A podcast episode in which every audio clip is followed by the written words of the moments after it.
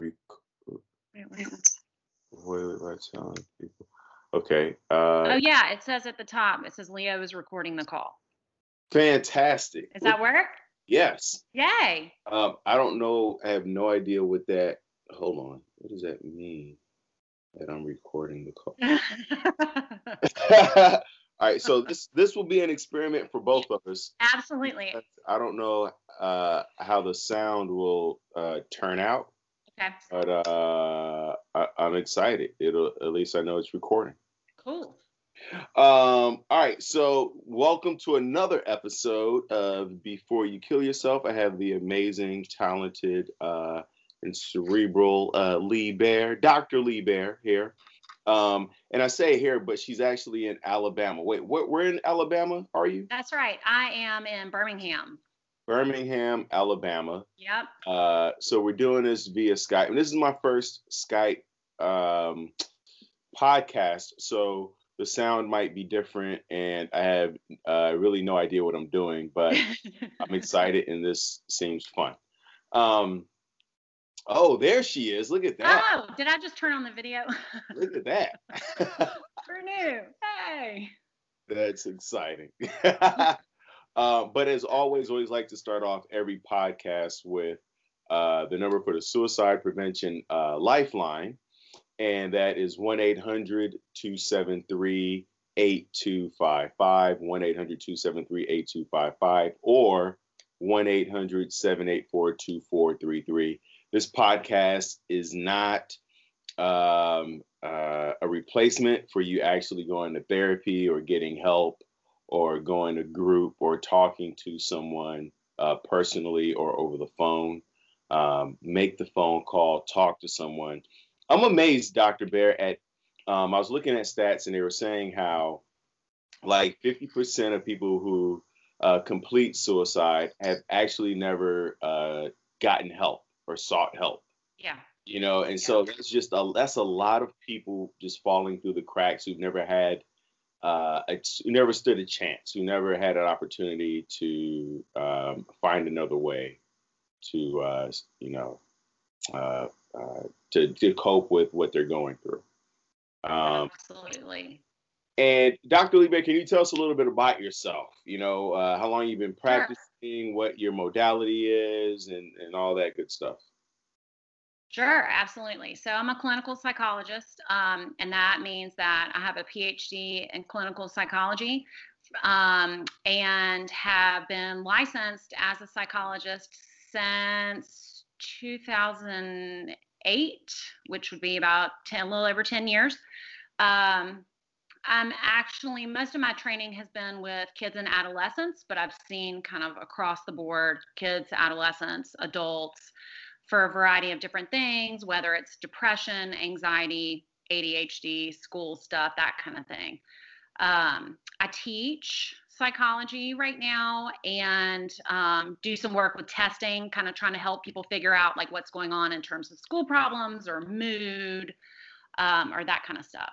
And then my husband is actually also a psychologist. So we're two psychologists uh, raising children, which is interesting.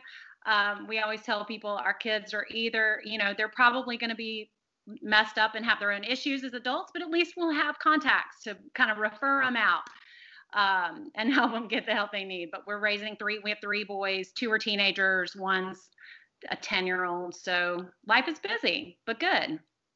busy and full, right? Like it's I, I find Yeah. that um I do not do well when I'm not busy. When I don't have things in my calendar, when I don't have uh when I don't have things planned and scheduled, like I'm just I just Yeah. unhinge immediately. Uh, do, Yeah, you, do you absolutely, find that absolutely. for yourself also? yeah, you or- And I think too, I mean, one of the things that I have done just in my professional life that's obviously carried over to my personal life is that I very much, like you said, believe in a schedule. I think we all respond well to having a schedule. I think kids respond well, especially I do a lot of work with parents, and kids respond well to having a schedule. They don't know, like it. My kids don't wake up and go, "Yeah, I get to go to school today." But when it's you know when it's time to go to school, they know kind of what to expect and where to be, and you know, um, we I think we all do better when we have kind of a routine. Going I, for us. I took a hot yoga class this morning, and uh-huh. I hate scheduling the yoga class, but I yeah. love taking the yoga class. You know what I'm saying? Like right. I hate the idea of like Absolutely. I gotta do this thing at a certain time, but then when I do it, I'm just right. so glad I showed up and went through the practice and you know didn't give in to my yeah, yeah uh, absolutely nine year old self. and there's something there's something about kind of looking at the schedule and going, oh, do I really have to do that today? But it's like you said, it's good to have that thing to do, and especially something that's productive and helpful for you know your physical health and your mental health, like yoga. Having three boys and you know being a mother and a wife uh wh- what are some of the challenges that uh you you have right now that you also see families who are coming into you with is that is that yeah. question make well, sense yeah absolutely i mean i think one of the biggest challenges is something that you know we're all faced with which is trying to figure out how to use our time Okay. You know, we all have the same 24 hours in a day. We all, you know, are busy and have stuff that falls by the wayside. And how do we determine what takes priority in this given minute? You know, what takes priority for the day? What takes priority for this half of the day? Um, and how do we best structure that? You know, having kids, they take a lot of priority um, trying to make sure that you know their needs get met and that we're taking care of them and, and that kind of stuff but we also have our own you know individual needs. Um, i do have a marriage that i would like to try to keep going. I have my own personal things that i'm trying to work on. Um, so yeah it just kind of juggling. And i think families you know i think the families that i work with are all kind of struggling with different versions of that. We all have you know different resources or lack thereof and trying to figure out how to make the most of the time we have. When you say your needs get met what how are you how are you defining needs because I, I, I, often even myself i get confused between needs and wants like do i need this or do i want that and um right what, and and i and also i think people struggle with meeting their needs because they feel like it's selfish I have a lot of friends of mine and clients yeah. who they feel guilty for taking care of their right. own their own needs met. Absolutely. Um, that is a hard question to answer. You know, I, I, I would argue that, um, you know, obviously you have there. So there was a there's a psychologist whose name is Maslow, and he comes from like, do you know about Maslow? He comes from like the humanistic perspective. Yeah, right. exactly. Yeah. So he has like a hierarchy of needs. And so you think about it kind of that way, right? You want your basic needs met first. Like, does everybody have something to eat? You know, do you have like money to pay the bills, that kind of thing? And then you move forward. Um, I think though, that gives us like a good broad perspective but i think in the day to day you know it, it, it's kind of like if i have a free hour at my house do i want to do something professional development wise, like try to do some research, or do I want to go do a load of laundry? You know, what what do the kids have clothes to wear to school tomorrow? Do I have something to wear to work? You know, like where does that fall on the needs um, platform? And it's, eh, I mean, it is kind of a hard judgment to make. Mm-hmm. Um, but I think taking care of your physical health and your mental health really should take precedence over a lot of other stuff. It, you know, I, I, was just thinking today um, uh, uh, when I was walking out of yoga, how, you know, it's like here I am, uh, you know, I start my day off with yoga, but there's somebody who's starting their mm-hmm. day off, you know, taking care of their kids, and somebody else starting their day off sending out emails for their business. And right. I, I realized the same way there's not a hierarchy of pain, there's also not a mm-hmm. hierarchy mm-hmm. of priority. So, right. you know, it, it, taking care of my physical body, that's important to me to start my day off with. Where right. someone yeah, else sending exactly. out the emails or writing their book at in the first thing in the morning, that's important to them. So you're right; it really does vary from person to person, and you, it, and no sure. one's need is more important than the other. Yeah, absolutely, and it changes. You know, as life changes, your what how you start your day, how you structure your day changes um, you know, I, I mean, I remember when our kids were babies, we, you know, the baby cries and you have to get going. And now it's like I have to wake up the kids to go to school, but I have to have a cup of coffee first. Um, and so, you know, tr- really trying to kind of figure all that out as we go. But like you said, I mean, we all bring our own kind of priorities and and things that we're focusing on to the table that can help guide those decisions. How do you help uh, you know, having three boys and they have a lot of needs. Yeah. and, and, and, you know, as life dictates, you can't always get your needs met. How do you uh, teach them how to cope with those instances where their needs aren't getting met? Like, that what are some of those yeah. strategies or coping skills for that? That's a great question. Um, one of the things that we try to focus on as parents, and I guess just as psychologists, is we really try to focus on communication. You know, because they have, I'm sure, plenty of needs that I don't even know about because they, you know, getting them to talk getting teenage boys to talk is um, an interesting challenge to say the least. Right. Um, and so, you know, I mean, we always say, look, if I don't know that this is something that you need or something that you're thinking about, it, you know, I can't help you.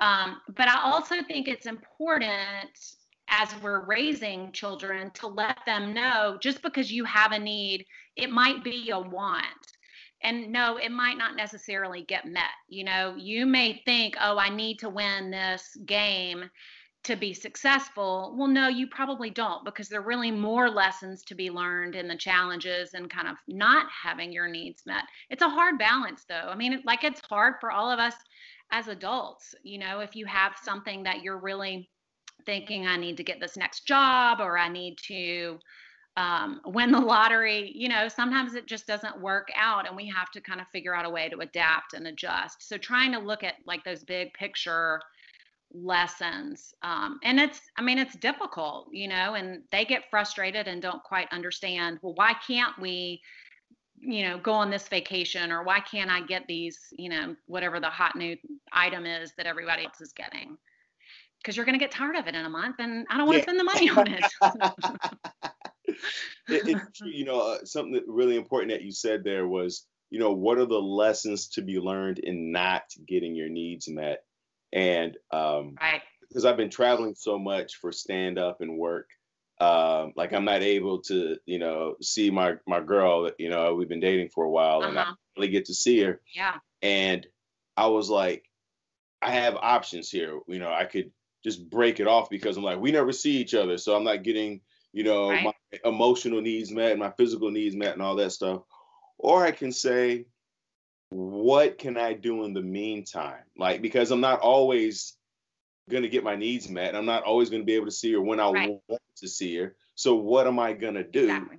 You know, right. whether it's five days or one day, it feels like forever. And I, it really forced me to come up with strategies for how to, to you know, I get massages, when I'm on the road. Right. I take a hot bath. I, uh, I, I, I take group classes so that I feel mm-hmm. camaraderie and connection with people. And so it's really forced sure. me to to to do things that I otherwise probably would not have done if I was able to rely on, uh, you know, just you know being around her, having her around, right? Right, exactly. Right. And I mean, then that kind of goes back to this idea that there's not, you know, there's not one way to have certain things, right? You're in a relationship.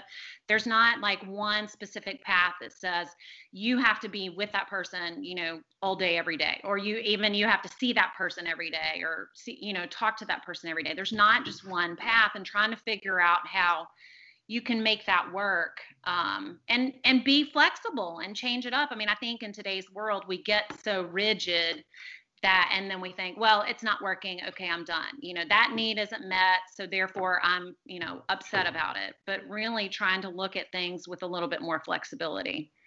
Absolutely. What um the the parents who are coming into you with kids and, and families what what's uh their main issue? What what is it that they really want to talk to you about? Um, one of the biggest thing. Well, I mean, I see a lot of kids for like school related difficulties, problems at school, oh, whatever that may be. Now right, that right. that may be like attention that may be mood depression that kind of stuff um, but but ultimately you know i think i think it really boils down to that families and people in general really struggle with communication and trying to figure out you know how to communicate with each other in a way that makes everybody feel heard and understood um, i think that's a struggle for a lot of families. I think that's a struggle for a lot of adults. Um, and trying to figure out, you know, best how to understand each other. And so, what are some of those things? Is that because you know, I, I, know there's a lot mm-hmm. of parents who listen and uh, and have children, and they they don't know how to communicate with their kids um, when yeah. you know when the issues arise, and th- there are kids who are listening who don't know how to communicate to their parents.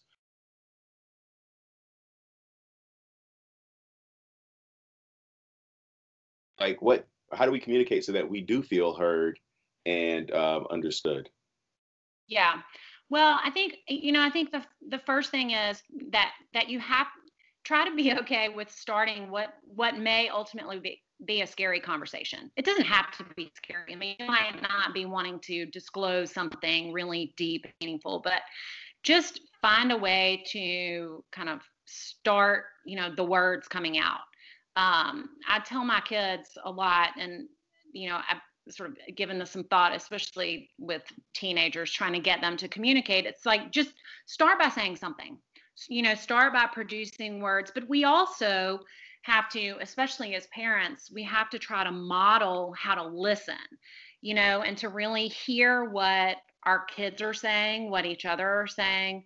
Um, in such a way that they do feel heard. And that, you know, a lot of our training as therapists involves what we call active listening, which are trying to do that exemplify the fact that we are hearing what the other person is saying, even if we don't necessarily understanding understand it. So trying to do some reflection, you know, so what you're saying is this without providing any kind of judgment, but just really to try to make sure that the other person feels heard and that we can try to demonstrate some of that empathy.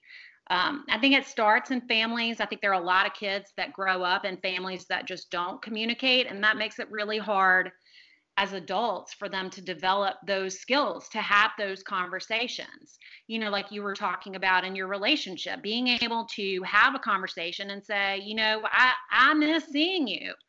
Um, and and being okay with that and not having that be just a deal breaker yes i have to travel for work and not having that be just a deal breaker but how can we kind of come together um, so trying to help families with that because as parents we want to protect our kids of course and so i think a lot of parents are reluctant to talk to their kids about things which then tells kids okay, no, I shouldn't talk about anything that's scary or that's bothering me because we just don't talk about it. Um, but it's, of course, a fine line. Like, you don't want to share too much with your kids um, because, it, eh, you know, you don't want to traumatize them by giving them too much information, whatever's age appropriate. Right. Um, but keeping those lines of communication open, I think, is so important. Can you give me, because you know, some of the skills in terms of listening? Because I suck at listening. I realize that now. Just like the, I mean, I'm better now, but I, I'm, I'm better now because I realize I, I was awful at it, and um, yeah, uh, and like you said, it comes from you know uh, the way I was raised in my family, not really, uh, we weren't big on communicating. And especially as a teenage boy mm-hmm. raised by my mom, I didn't say much. But can you give yeah. us examples of, you said one of the skills is reflection or reflecting. What can you give us an uh-huh. example of that and what that means and how to use that uh, so we have more clarity on on that for the listeners out there? Uh, yeah, yeah. So absolutely. So just you know, so what I would do, like in this example, would say would say, you know, so Leo, it sounds like you grew up in a household that was not necessarily as focused on communication, and when you were a teenager, you were kind of you know withdrawn and didn't communicate with your mother and so that has affected you as an adult now, it sounds like you have some self awareness and are able to recognize that listening is a skill that you need to try to work on and develop. Does that make sense? So, what you're really trying to do is to, yeah, to, you're not necessarily repeating, right? Like a robot, like this is what you said word for word, but really trying to, I mean, and I hope that's what you got out of what I just did is absolutely, of, absolutely. You know, that I heard what you were saying. It, it's, it's just like, you know, in school, they have you write a paper and, uh, you know, they want you to like paraphrase what you've read or paraphrase the chapter. Right. It's that same kind yeah, of thing. Exactly. And yeah. The, the other thing that I like that you put in there, the, the the strong emphasis seems to be it sounds like versus this is what you said. This and which right. is what typically do. Well, you said this or you yeah. said that versus right. it sounded like you said, or exactly. Um, in some of the books I've read on negotiation. Uh, I'm sorry, not to but it, uh-huh. uh, no, go ahead. They said if you use if you try to use the word that uh, they that they use, meaning some people are big on sound and some people are big on feeling and some people are big on um, uh, some people are visionaries like they they they re, they respond more visually so if you know you could say it sounds like or you could say it looks like for someone who's more visual or right. it feels like for someone who's more emotional there's a fourth one i forget what it is but but if you're in that realm of reflecting back using it sounds like it looks like it feels like yeah absolutely because really i mean and especially as a therapist you know it's it's my interpretation right of what your tell your experience is mm. and so you know like if you started yelling and saying we didn't talk when i was a kid, then I could say, you know, wow, it feels like you're really angry. Like if that's what it feels. I don't know that you're angry, right? Because I'm not throwing that emotion on you, but that's how it feels to me. Yeah. You know, listening to you talk like that. That's so powerful because uh, you're you're taking ownership for it and you're not attacking, and you, it it also gives a sense that you want to understand and are seeking clarity and want to get to the root of this uh, yeah. in a very safe and, and, and healthy way. Absolutely. Um, yeah, thank you for yeah for the reflection. And then in terms of empathy, like yeah. how we yeah, like that that seems to be like you know so powerful because you know a lot of times we get into arguments and disagree and we just say i'm sorry oh yeah i get it and it's like do you get it? Uh-huh. right. I don't think. So yeah. How do we communicate? I'm sorry you got upset by what I said. Yeah. yeah. Communicating communicating empathy is really hard because you can't communicate. You have to really feel the empathy, right? I mean, you have. It has to be genuine. Mm-hmm. Um, and so if you don't feel it, if you don't empathize, there's nothing genuine about yelling "I'm sorry" at somebody. Um, and and so you know, part of it I think is is kind of slowing down and and taking a step back and trying to put yourself in somebody else's shoes as you're communicating. Um, to be able to say, you know to be able to apologize to be able to say wow you know i, I really am kind of touched by your experience and and kind of feel that. Um, I do think that empathy is important and probably, you know, probably one of the hardest things just in the regular kind of day to day communication that we have because none of us really, I mean, to be real, we don't necessarily want to empathize with everybody, right? We want to have our own viewpoint heard. Um, and why won't you listen to me? I don't need to listen to you, but I need you to listen to me. Right. Um, so it, it can be hard to to kind of practice that, but really trying to, I think, remember, you know, that we're all people, and that starts with kids. You know, I mean, even though I feel like I wish I had more control over my kids, sometimes it's like, well, they're little individuals that I'm, you know, I'm putting them out into the world um, and trying to appreciate that you know everybody is an individual and has you know their own thoughts and their own ideas and to try to look at it from a from a bigger picture so um, in terms of communication we've been talking about how to talk to others are there communication strategies and skills in terms of how we talk to ourselves and mm-hmm. I, I, bring mm-hmm. this up because, you know, uh, in therapy, um, I don't know if I got it in therapy or one of my, in a book that I read, but, you know, there's this whole big in terms of self affirmation, people saying, I am this, I am that, and blah, blah, blah. And then I remember reading somewhere someone was like, use your name instead. So Leo Flowers is peaceful. Leo Flowers is calm. Blah blah blah. Uh-huh. blah. And uh, and not that you have to speak to that, but what are some ways when we are spewing negative thoughts towards ourselves, when our inner voices, how do we respond to that? Absolutely. I mean that that's a great question and that from a therapy perspective is a lot of what I do in terms of looking at those thoughts, looking at the cognitions, the way that we think because we all have thoughts we all have lots of thoughts we're all having you know tons of thoughts at any given moment but most of the time we don't stop and think about them right? And so like when i talk about this to clients i'll say you know stop for a second and think about what you're thinking about and they'll go huh you know they've never really done that before because it's so much kind of trying to get through the day but once you stop and really look at how you think then we start to see patterns in the way that people think about themselves and make interpretations about the world around them. And so we find, like with depression, for example, that people get into really negative mindset about themselves.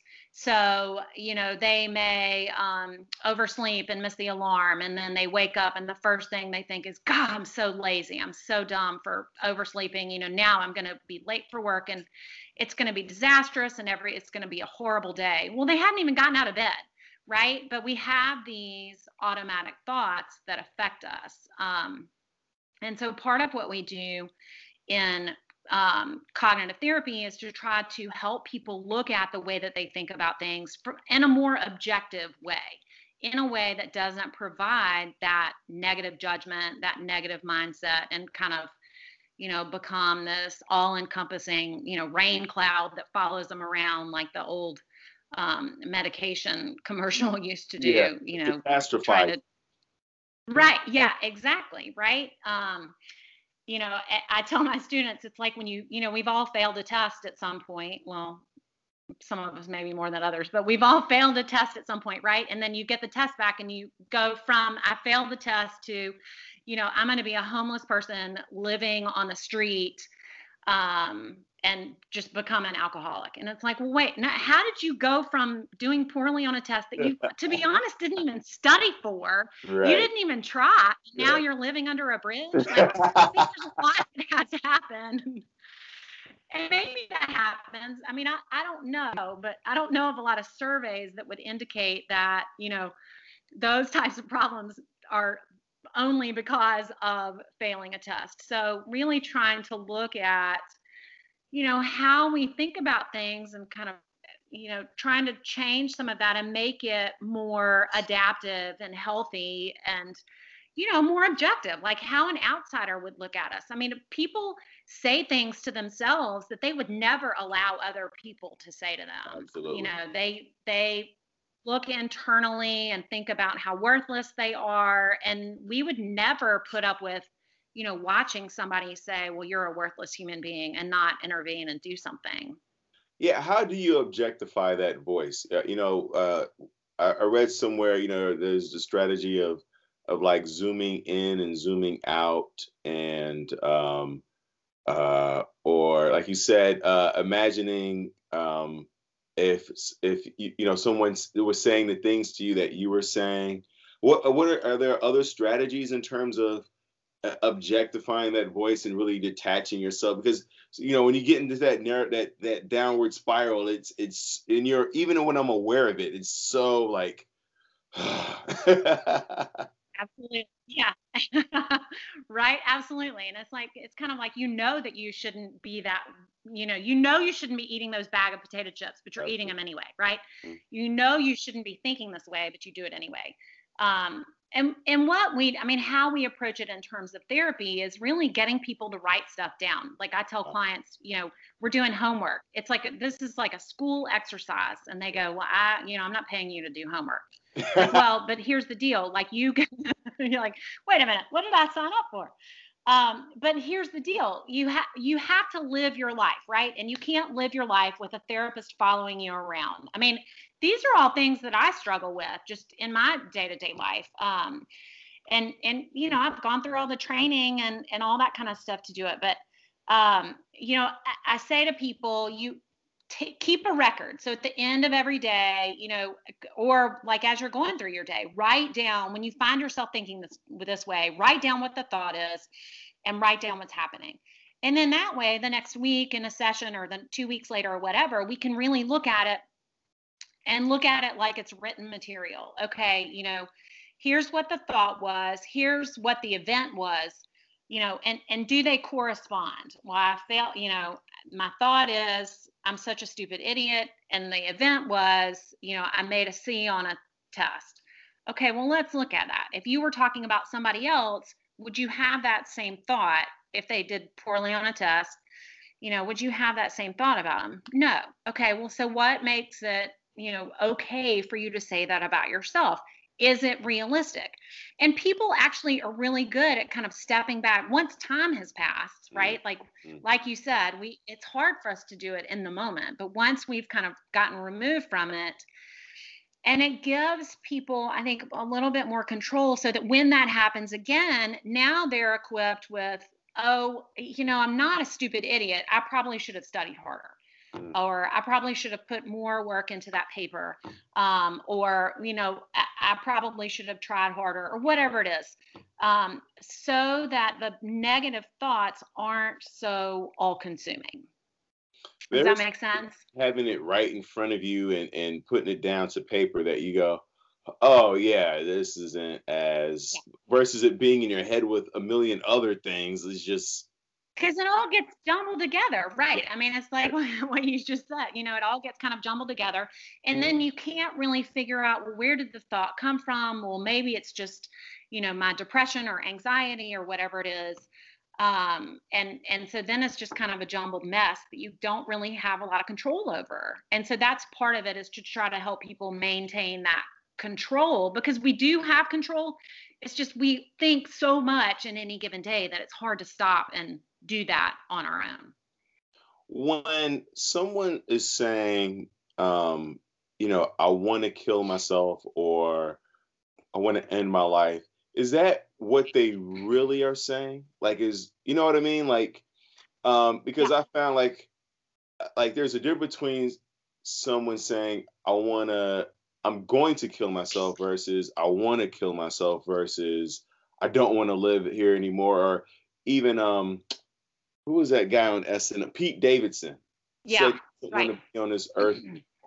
So people phrase it right. in so many different ways, and I wonder if the way they're phrasing it taps into uh, a, a, different motives or a different. Um, does that make sense? What I'm asking you? Eh, yeah, absolutely. Um, it, it, does make sense, and I, I'm not sure. I, I'm not sure what exactly Mm-hmm. I'm not exactly sure how to answer that. I think one thing that I think is tricky in today's world, um, and and like you know with with Pete Davidson is sort of what happens with social media mm-hmm. and and people who have celebrity status like he does, and you know how there are a lot of people following those people and you know trying to figure out um, what what is it that I mean, obviously, when anybody expresses the desire to not be alive anymore, whether it's that they want to kill themselves or they don't want to exist anymore, or they just, you know, feel like life isn't worth living or they feel worthless, um, it, uh, any of that, I think, warrants attention for sure um, to try to get, there's obviously some kind of deep pain at the root of it, whatever right. it may be. Um, and and I think that it really has to be determined kind of on a case by case basis to see, you know, is this person actually planning to do something, or are they kind of the, the smart part of their mind is kicking in to say, I'm going to say this out loud so that somebody can help me. It's a cry, for, right? The cry for help, and just letting yeah. people know how much you need help, and uh, you right, exactly. Right, right, right. Yeah. Because I think it's hard for people to articulate pain. You know, it's hard to say, I'm feeling really deep emotional distress. Mm. I think that's hard for a lot of people. And so that's, I think, sometimes where those kinds of statements can kick in. Right. We we do have this very um, all or nothing language around emotions. Like I'm I'm pissed, I'm angry, I want to die, I hate you, kids. Always saying I hate you. Uh-huh. versus, you know, no kids ever like I'm really uncomfortable with this conversation, or I'm, I'm, I'm really uh, frustrated or um, bothered. You know, like the, the gray areas mm-hmm. are the the nuances of our uh, emotions and um, which our, is most know, of our emotion. right, which is right. Most of right? our emotions in the gray area, but we don't have uh-huh. an extended vocabulary for it, so we reach for the right. far ends. Is there, you know, is it? I mean, and you would think that that would be something that would be taught in schools uh, be, before we become adults, and then we're just stuck with this limited emotional vocabulary. yeah.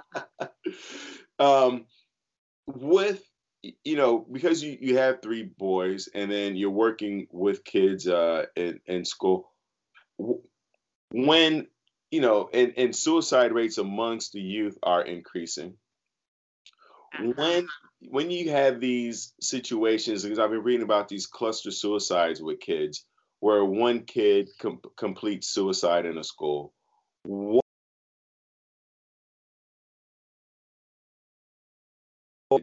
you know, it, within weeks, usually follow right behind, right?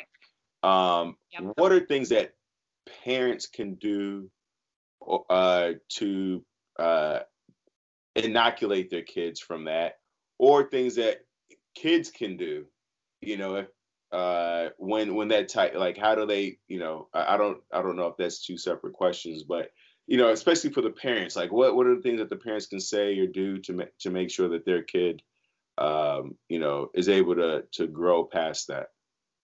Yeah i think that's a great question um and certainly that is something that is of a lot of concern for for uh, you know most parents. I think that it is complicated by the fact that talking well I think for us as people talking about death in our culture is is taboo, right? We don't like to talk about death. Um, death is too scary. Now, now we're all going at some point, but nobody likes. We don't like to talk about it, and certainly, you know, when you are looking at something like suicide, we certainly don't want to talk about it. Um, I mean, and that's you know that's one of the issues um, with looking at suicide statistics is that there is an underreporting of suicide, right? Because there are many suicides that are classified as quote unquote accidents. When really, you know, truth be told, if you were to get inside that person, they did it on, pur- you know, they purposefully did something to end their life. It's classified as an accident, but actually it was a suicide um, and so so you know so that makes it tricky. I think in terms of looking at kids and how as parents to try to handle talking to kids about suicide is you know it is really to try to figure out how as a parent to be okay with having an open and honest conversation. Mm. um, and talking about and it's hard because you know i'm just, just trying to kind of think about it right now it's hard to have that conversation without coming across as having some kind of judgment, right? Because we don't want to say, oh, well, you know, that person was weak, mm. um, because you then you're just further stigmatizing that pain that that person experienced. So trying to be okay with, you know, having that conversation and really, I mean, the thing that I try to tell my kids the thing that I try to work with parents on and try to tell adults I work with is, you know, no one can help you if you're not alive. Mm-hmm. Right. I mean, it, if you're not here, and I've had some clients before who have expressed thoughts of suicide. I had a guy that I worked with years ago. He even kind of had a plan that was a while out and it was like look you know i, I we i can't help you there's no chance if you're not here so, you know, you're just cutting off any kind of option. And so, really trying to help kids and adults be okay with reaching out, be okay with, you know, eh, talking about distress and looking at I mean, from what we know about therapy and, and mental health, there's so many different things that can provide help and assistance and and relief for even the most awful of circumstances but you've got to give it a chance to to work. You've got to give it a chance to you know find the right therapist or find somebody who will listen who will help you or you know find a different way of approaching life. And you you can't do that if you do something that ends your life. Right. Um and, and so being okay with that. The I, and what's interesting is the image that comes to my mind is uh you know parents oftentimes have the the deepest most uh intimate conversations with their kids at bedtime you know they're tucking them in mm-hmm. and that's when you kind of get a sense for something's wrong or you know maybe you picked it up at dinner and you know they didn't yeah. didn't eat their favorite food or whatever but you know then right. was the right time and but at bedtime and um, for for I guess, I guess for a parent who's sitting on the bed and the and the child is in bed and and the parent can feel that the child wants to talk about what's just what's the is there what's the opening question for the that the parent can ask the kid in terms of you know I, I noticed that you're feeling a little sad or did you want to talk about it? Like what's that what's the initial entry point for yeah i mean i think i think any of those are good. I think really any any any conversation starter is a good entry point. I think too what i think is important um, and what i try to tell parents is it's okay also as a parent to let your kid know that you're upset by something. Wow. you know so like let's say and they you know like in these they're you know and i was reading something the other day i don't know if this is the same thing that you're referring to about a, a town where there were have been like three teenage suicides in the last like six or eight months right right and so you're a parent in that community and that is scary and awful and so you know being okay with being honest with your kid and saying you know we have been talking about what's happening in the community. I know you know about these three kids. I am really just broken up and devastated about mm. what is going on. Mm. Um, and and kind of, I mean, I think it's it's kind of like modeling, right? It's showing your kids that it's okay to talk about it. Um, and it's probably going to make them uncomfortable, but it's okay for kids to be uncomfortable because we as adults have to be uncomfortable. Um, and so trying to open the door. Now, certainly, we don't want our kids to feel like they have to comfort us, but you can do it in a way. I mean, I think you can do it in a way that helps promote them talking to you about what their feelings are. Mm-hmm. You know, using that as kind of a connection point and an example to to open the door to talking about what's bothering them kids uh, and, and just people in general who who are depressed we, we, we were talking about that earlier and like you know I, i'm not going to get out of bed i failed the test like what are some of the things that uh, is there a difference between how kids display depression versus how adults display depression is it the same um it's it can be different um and it's it is complicated mental disorders in general in kids are a little bit different because kids don't necessarily have the thought process or the cognitive awareness that adults have. So, what we see in depression in kids a lot of times focuses on things like physical complaints. So, stomach aches, um, headaches, I don't feel good, um, that kind of thing, which for most parents you know, anytime your kid complains of a stomach ache, it can be anything from what did you eat last night to, oh, here comes the stomach bug for the whole family right. to, you know, depression or anxiety or you're being bullied or something like that. Um, and so we see a lot of that, which is hard for parents to identify. Um, and I've worked with a lot of kids who have gone through kind of the medical um, you know referral process. You go to the they go to the pediatrician they can't find anything. They go to the gastroenterologist they can't find anything. And they come in and you know the parents are incredibly reluctant to see a psychologist because they think well no there's something physically wrong well yes there's something physically wrong your child does have a stomach ache but let's look at what is else is going on. Once they get into like uh, 13, 14, 15, they start to have a little bit more of the kind of cognitive awareness of their thoughts and be able to articulate that if they're going to talk. Teenagers, boys and girls, are not the most communicative to adults anyway. And so they're not as likely to say, they may communicate to their friends, but they're not as likely to say to mom or dad or a teacher, hey, this is, you know, I'm feeling really blue. Um, see more in adults the the kind of ability to recognize you know i really don't feel well. I don't feel like doing anything. I just want to stay in bed. I'm sad all the time and that kind of stuff and and in you know going back or staying on the topic of like depression is different in children than in adults um what about uh, adhd and bipolar does that um, are, aren't do those two get confused a lot in children? The, yeah, those do get confused a lot, um, and, and really, so mental disorders in children are, are really kind of complicated, right? Because there is there's ADHD, but then there's also like what I call sort of normal responses to society, right? We live in an instant gratification society. Right. We have access to information at any given time on our cell phones.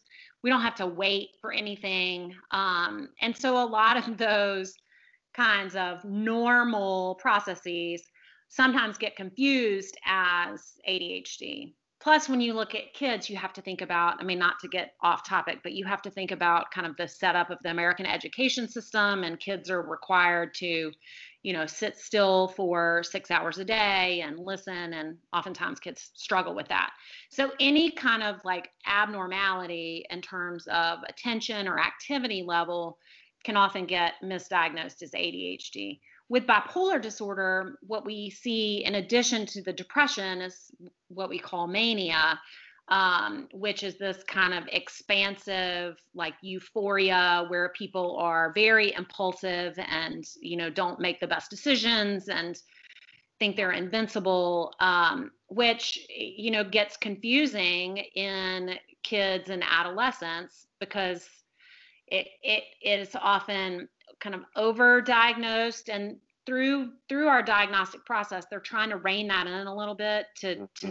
see okay well let's really reserve that for you know who who truly has bipolar disorder because when you give everybody or you give a bunch of people a diagnosis then it kind of you know it, it, it kind of muddies the waters about who actually has it and how do we best help these kids right. is it bipolar disorder or is it you know a response to their environment or is it you know just kind of difficulty regulating moods and that kind of stuff? Even diet I, I noticed that like when i eat processed sugars my mood yeah. completely changes. And so many children i was at when i was in vegas i saw kids who were like you know they, they were in this cheerleading squad and their cheerleading outfits but they had to be like maybe 10 11 and they're in line at starbucks ordering lattes and coffees right. and and i'm just like you're, you're you're putting sugar and caffeine in a 10 mm-hmm. year old who has enough right. energy naturally. right. Yeah, exactly. And now what's happening? For your, for your regulatory uh, yeah. Or whatever. right. Uh, yeah, absolutely. Absolutely. Right. I mean, I, and I think we're starting to see that not, I think we're starting to see that more just in terms of like processed food and how it affects us and and and all that kind of stuff but certainly you know when i was a kid like ca- coffee was something that my grandparents drank it, right, it was right. not something that you know was kind of fun and had a bunch of like whipped cream on it and that you could buy around the corner there was no none of that um, when when we were coming along for sure so is there how do you separate that, you know, when kids come in with issues and yeah. Uh, are, are you're you're asking dietary questions, is there a protocol for let's change their diet at all? I mean, I don't even know if you have that type of um, uh, influence. You know, that's a, that's right. a tough thing to. Uh, um, but how much does that come into play? You know, or yeah, Well, I think in, in what I do, eh, you know, in what we do as psychologists, I, I think it plays a role for sure, but I think it's hard because I don't have that kind of training, right? right? I, I, I mean, I know what works for me, and and I know what works for my own kids. I also know that you know my kids probably don't have the best diet. Right. Um, I have a child who will remain nameless who has never eaten a vegetable like since birth. Like when you could you know, spoon feed him green beans, he would spit them out. Um, and I don't, you know, I don't know what to do about it. Um, I talked to the pediatrician and say, "Do we need to be concerned?" She says he's he's growing. You know, he's meeting his milestones. Surely, maybe he'll eat a green bean uh, as an adult. So we just, you know, we're kind of waiting to see. Um, but in terms of like evaluations, things like caffeine and sugar are certainly something that I want to ask about. Mm-hmm. Um, I, I try to be careful. I think a lot of parents who bring their kids in for things like attention problems, a lot of times parents know that they probably shouldn't be giving the kids what they're giving mm. right? They shouldn't be necessarily having their kids have all the sugar that they're having or ha- taking them to Starbucks and that kind of thing. But you know, sometimes life gets kind of habitual sometimes, and it gets hard to to break those cycles. So I try to be gentle in making suggestions about dietary changes, because but I will suggest to parents sometimes well you might want to you know talk to a pediatrician talk to a dietitian to maybe try to see is there something di- dietary that's going on i think too the other thing i want to mention about diet is that i think there's a lot of misconceptions about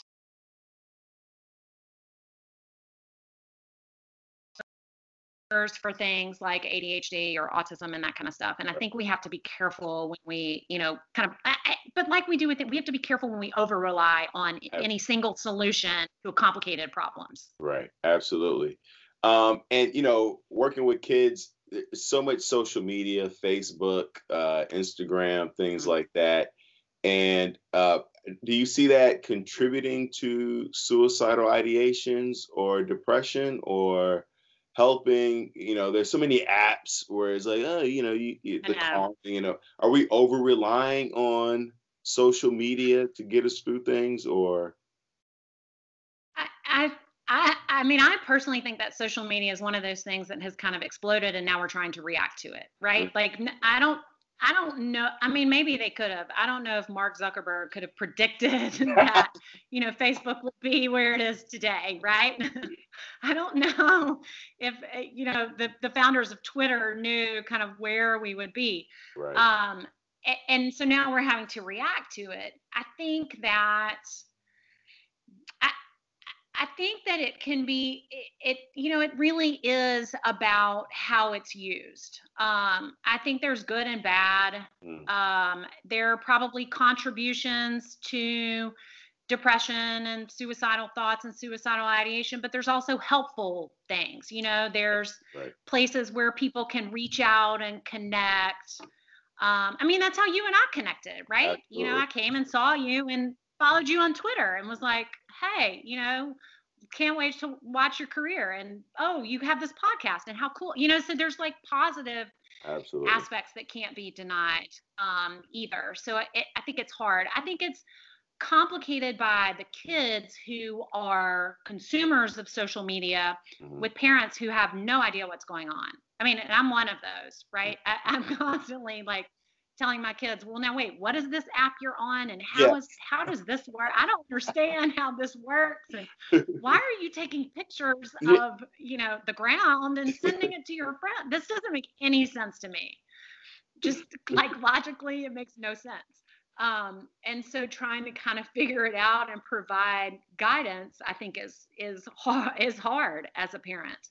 Um, but I certainly think that there are there is a lot of positive. There is a lot of you know, kind of good parts of social media that that I think you know can outweigh the bad. I, I do think that yes, people get very kind of socially competitive, and you know you see pictures of something that uh, you wish you know your house could be as clean as somebody else's or you know you weren't invited to some party but you know, I mean that that kind of stuff I think has been going on forever. It's just manifested in a different way. Right.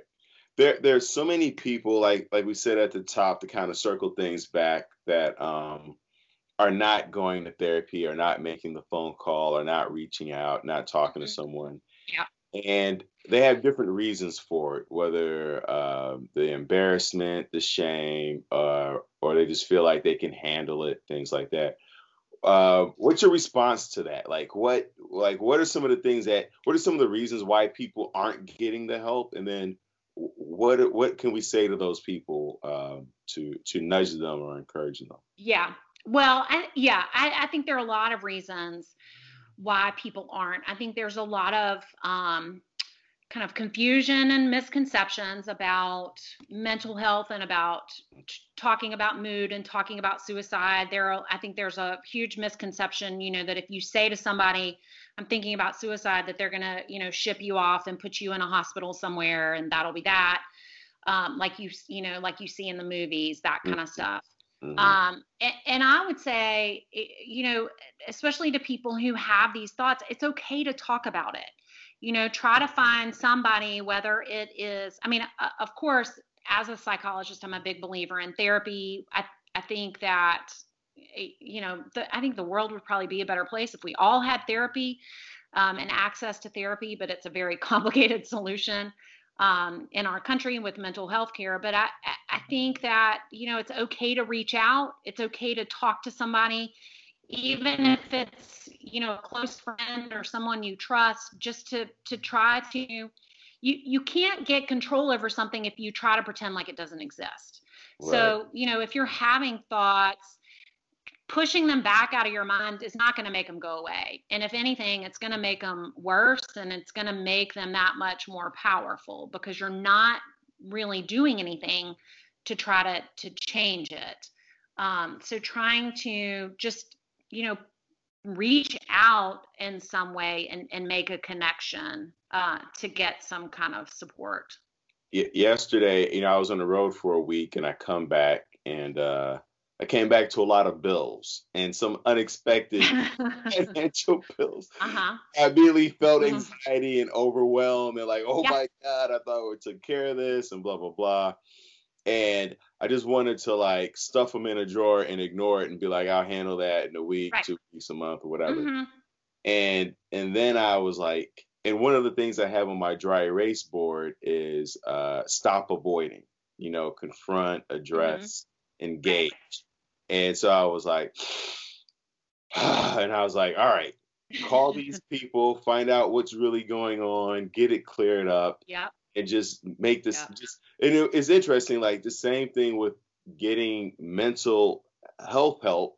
Uh, yeah. same thing in terms of addressing my getting financial help was like i had to make the phone call to the company to absolutely. uh, and once i made the phone call and and took some steps i felt much better. I mean i still got to pay the bill but you know right. I feel like all right this is something it's that less know, scary. it's less scary and you know I was able to break uh-huh. the payments down, et cetera, et cetera. So I was like, all right, I addressed it. It's done. It's not it's not as big as what I thought it was, and you know, et cetera, et cetera. So uh, yeah, and it's interesting. There's actually some research that shows that people with depression experience a significant amount of relief just after they make that first appointment phone call. Not after they first see a therapist, but just wow. after they get it scheduled. Wow. Because they have done something to help sort of regain control, right? They pick up the phone, they call somebody, and they get an appointment scheduled, and that has value for them. That's so true. It's like even like with the yoga thing this morning, as soon as I scheduled the the class, I was like, all right, doing this, you know. Sometimes I schedule it and I don't go, but the initial scheduling, paying for it, makes me feel like I've already done it. Exactly. Like, you've done something. Yeah, you've yeah. done something to, to help you. Uh-huh. Exactly. I've got it on my schedule, then I'm good, right? It's like I've planned what we're having for dinner. That's great. Right. We're in good yeah. shape. Well, I still have to like buy the food and cook it and clean up, but let's don't think about that. Dinner, yes, it's planned. the uh, the last thing I want to say is, like I said, you have, and like you or like you said, also you have three children, you have a husband, uh, and you, you have a full time job. What do you do to get your needs met, to take care of yourself, to renew, recharge, and uh, re-energize yourself? Yeah, so uh, it kind of depends on the day, but I do drink a lot of coffee. Um, but I try to balance it by drinking a lot of water. Right? I try to sort of myself in check. Um, I do run, but I don't like to exercise. Mm. So I kind of like what you're saying with the yoga. I try to plan. Sometimes I follow through on the plan, and sometimes I don't. Mm. But um, I, you know, try to do that just to kind of check out, clear my head. Um, I listen to music. Uh, oh, you yeah. know, and of course, right? Huh? You said you like really loud music, right? I do. Yeah, loud, obnoxious music. Oh, just the you know, I just whatever's like the most obnoxious, like 80s pop, 90s rap, like just whatever is kind of on Spotify. It's embarrassing. Um, um, but just and you know, I try to kind of sneak in like little moments, eh, you know, where if I'm doing stuff for work, then I'll try to like check out and you know see what's happening on Twitter without getting like roped into you know all of a sudden an hour has passed. I mean, I try to kind of just do like little things here and there. Mm-hmm. Um, I wish I had more like exciting. I would love to learn some hobbies at some point, but to start a hobby like to start knitting or something from start to finish right now is uh, not in the in the it's just it's just damage control right now to kind of keep myself in check. Right, right. You know, baby steps, baby right. steps, right? it's you like know? we talked about it earlier, sort of those hierarchy of needs. It's like just, yeah. I just want those basic needs kind of met right now. And what's at the top of the hierarchy of needs? What's at the, is it, what was it, self actualization? Yeah, so it's self actualization, which is yeah. kind of this broad concept, um, but something that Maslow felt like we were all kind of striving for achieving becoming like i kind of think about it as being like the best version of yourself whatever gifts you bring right. sort of sharing that with other people that kind of stuff. The the the last question i always ask is uh you know they always feel like there's someone who's listening who's on a precipice of uh completing suicide. And um and so before you kill yourself what would you say to that person? Yeah so I would say, eh, you know, find somebody in your world. It doesn't have to be somebody that you're like currently connected with. It can be you know somebody at the grocery store but find somebody to really and really look at them and see them and try to connect with them even if it's just you know a genuine how are you doing today mm-hmm. um, try to make that connection with somebody because there are people in the world who care about you that you may you probably if you're to the point where you're on the brink right. of of suicide you know you probably don't even know who those people are or you know remember them or think about them but try to make a connection with somebody um, in, in, this world because I, I, think there's a lot of value to be had in that kind of human connection. That when people get really down and really dark and feeling really kind of worthless and, and hopeless, I think there's a lot to be said about connecting with somebody else um, in a way that you know can help taking those steps back out of that dark, dark place. You know, let me tell you what's so powerful about what you just said. I've read so many stories about people who um, have who plan their t- um, plan on taking their life, and and they mm-hmm. note where they say, you know, if someone stops and says hi to me be before I get to the bridge and jump, then I won't jump. Or right. if somebody right you know, just acknowledges me, then I won't, you know, complete it. And but what I hear you saying is when you when you do feel like you're at the edge and at the at the last is to take the action yourself in connecting with someone versus passively waiting for someone to acknowledge you you take the time and energy to acknowledge someone else and it could be a stranger and that feeling of connection because that's really what you want right you want to right. be goes back to being seen and being heard and sometimes we have to make right. the effort ourselves to have that need met versus yeah absolutely someone will say hi or come eh, you know over to our part of the the you know Mm-hmm. Right, and kind of save us. Yeah, absolutely. Right, because I mean that's what that what what you're talking about in terms of you know putting that in in notes or whatever is, you know, that's that desperation for human connection, and it's it it you have. I mean, you can wait for it to happen, but you also can initiate it yourself. There's nothing wrong with, you know, going to your postman and saying, "Hey, how are you?" I mean, there, you know, there there was some story recently about a FedEx guy who found a man who had collapsed in his home and had been there for five days. And the FedEx man realized that you know he his package was still on there. He broke in. The guy like they took the guy to the hospital because nobody had realized it. Like we we just need human connection. We're all on this earth together. And I think sometimes, yeah, sometimes we want to wait for it to happen to us, but sometimes we can take just those little steps. It doesn't have to be anything big. You don't have to, you know, call a therapist or call a suicide hotline. Those things are great. And that's what they're set up for. But it can even be, you know, just somebody walking by on the street and saying hello and realizing that we're, you know, all kind of on this earth together.